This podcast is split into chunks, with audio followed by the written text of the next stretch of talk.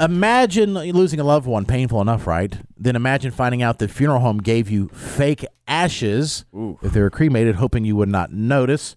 Let's go ahead and get her on. We got our official attorney, Lisa Lanier, on. Good morning, Lisa. Hey, good morning. So, with these fake ashes that a funeral home was trying to pass off as real ashes, is that illegal to do? It is illegal. Yes, yes, yes. It is illegal. I mean, well, so it's not just the fact that they uh, were. I mean, it's fraudulent, of course, to let folks believe that they are getting the remains of their loved ones, but also they mishandled these these bodies. So there, this uh, this particular sort of this green, they sold themselves as we're this green alternative uh, company, but they actually didn't have their own equipment, so they outsourced it to two different funeral homes that had the cremation equipment. So far, 189 bodies have been discovered by oh my the FBI. gosh. Oh. Yeah, I mean it's a, this was a huge, huge fraudulent uh, situation, and they, and of course, you know it's there. So they will be facing criminal charges and potentially so on the state level and the federal level because the FBI is investigating.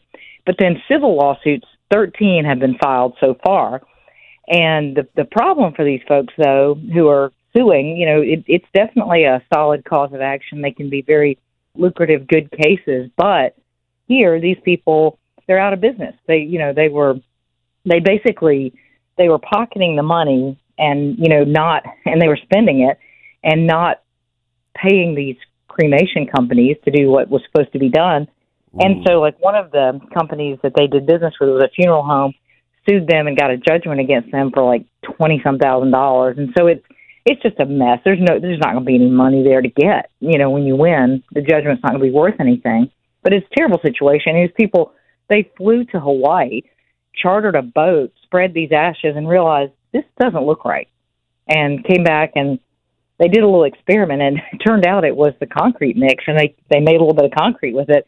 That's when they called law enforcement, and they got involved and tested it, and sure enough, you know, it was just concrete mix. Mm-hmm. And did you Yeah. say what they're doing with the bodies? I heard they were like not. There's the 189 bodies that this apparently was. They're just tossing them on their property, I think, and finally the smell got to be so Oh. bad. I don't even think they're Oh, oh burying. my gosh. Yeah. This happened That in- is- somewhere in the South before, Oh. where they had a bunch of bodies, and I think in the back of it oh, there was like a. Remember that? And they'd just be out in the woods in this creek area. They're just th- your loved one would die, and they just throw the body outside because they didn't want to. They were trying to save money doing this stuff, and ugh. Hey. So, is there any prison time, or is it, or, or is it more of a, a civil thing? Oh yeah, I mean there there have been people, um, you know, there have been people who've done this before who got huge, uh, up to twenty years in prison for this if they end up uh, if they end up bringing federal charges. Now state charges are much lower; they're like two years. But uh, the last sort of case with any notoriety of this type, they brought in the the federal charges as well and ended up with a 20 year sentence. So they they could be looking at some really serious charges.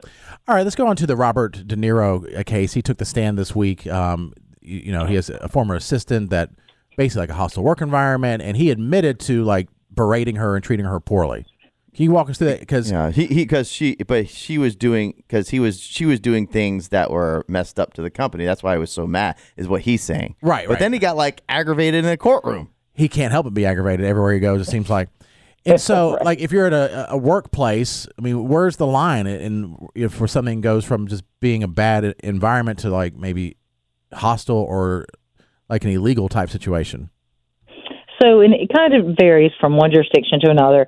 He happens to be in a very strict jurisdiction in New York where employment laws are really, really pro employee. It's not the case in most of the country. But you know, she worked for him for eleven years. Her name's Graham, Graham Robinson. And it seemed like everything went well. He promoted her all the way from kind of entry level, his assistant, all the way up to VP of production and finance.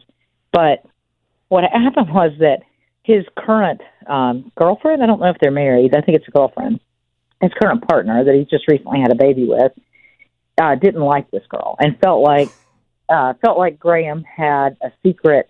She called it, I think, a fabricated relationship with him, Mm. like in her head.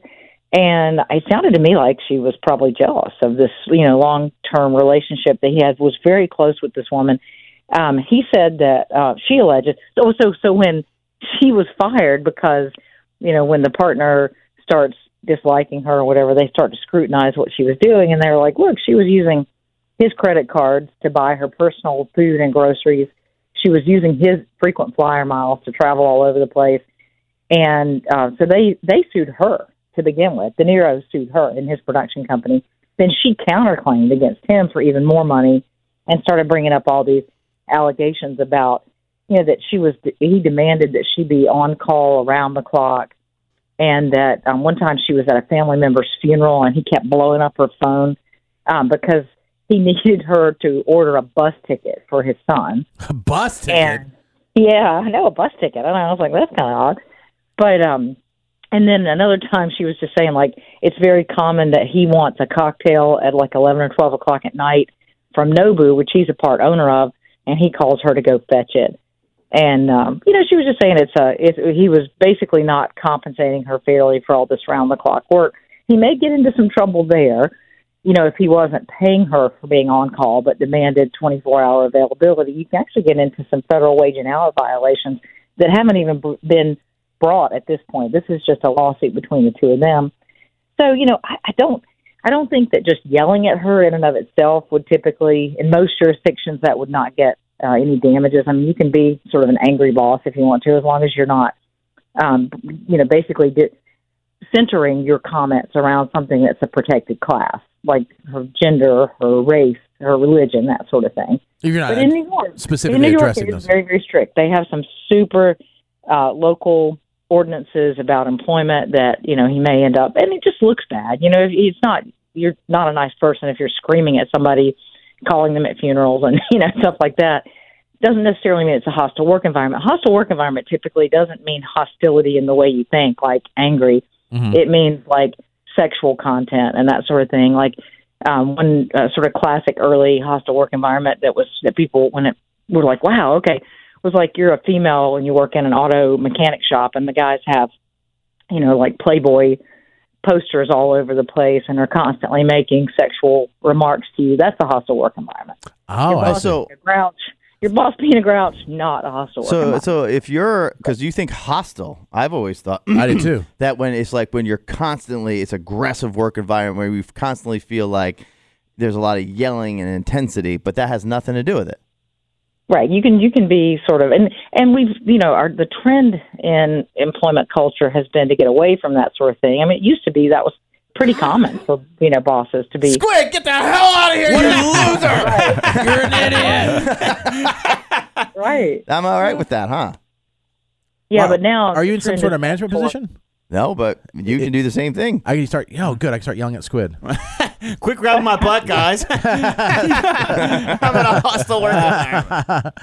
like uh, there's a one office here, one room where they have a calendar with like a Hawaiian tropic type thing going on. Is that a hostile work environment? That probably in and of itself would not uh, Oh. be enough. You would have to really Hmm. kind of inundate the person It's a with Hooters calendar. It's a Hooters calendar, and it's my office. It is not coming down. I didn't say who it was. You don't walk down the stairs anyway. I do. ah, Sometimes I have to because Squid won't do it for me. I did demand Yeah, a I lot of him. Okay, now some some of his comments, though, you know, she says he was, you know, like uh, he called her the B word a lot, and uh, he Mm-hmm. called her a uh, he called her a snippy, petulant, uh, spoiled brat. you know, I mean, Mm. he was like, you know, but I mean, none of that really to me was was all that bad. If she can show that it was sex, you know, there was a sexist element to it, that she was treated differently because she was female, and she does sort of she hints at that so far in the testimony. and We're early in the case, but she says that he treated the male, uh, her male counterpart, very differently and paid him more. And if that's the case, then she may have something with the hostile work environment. She's got to show it had something to do with a protected class. But he says the male counterpart is like comparing apples and oranges because that guy was basically his personal trainer. He's much older, and he's worked for him for decades. Well, Lisa, you're awesome. She's the best at what she does. Hold on one second. Uh, if you're ever interested in the job, contact her right away at hireaheavyweight.com.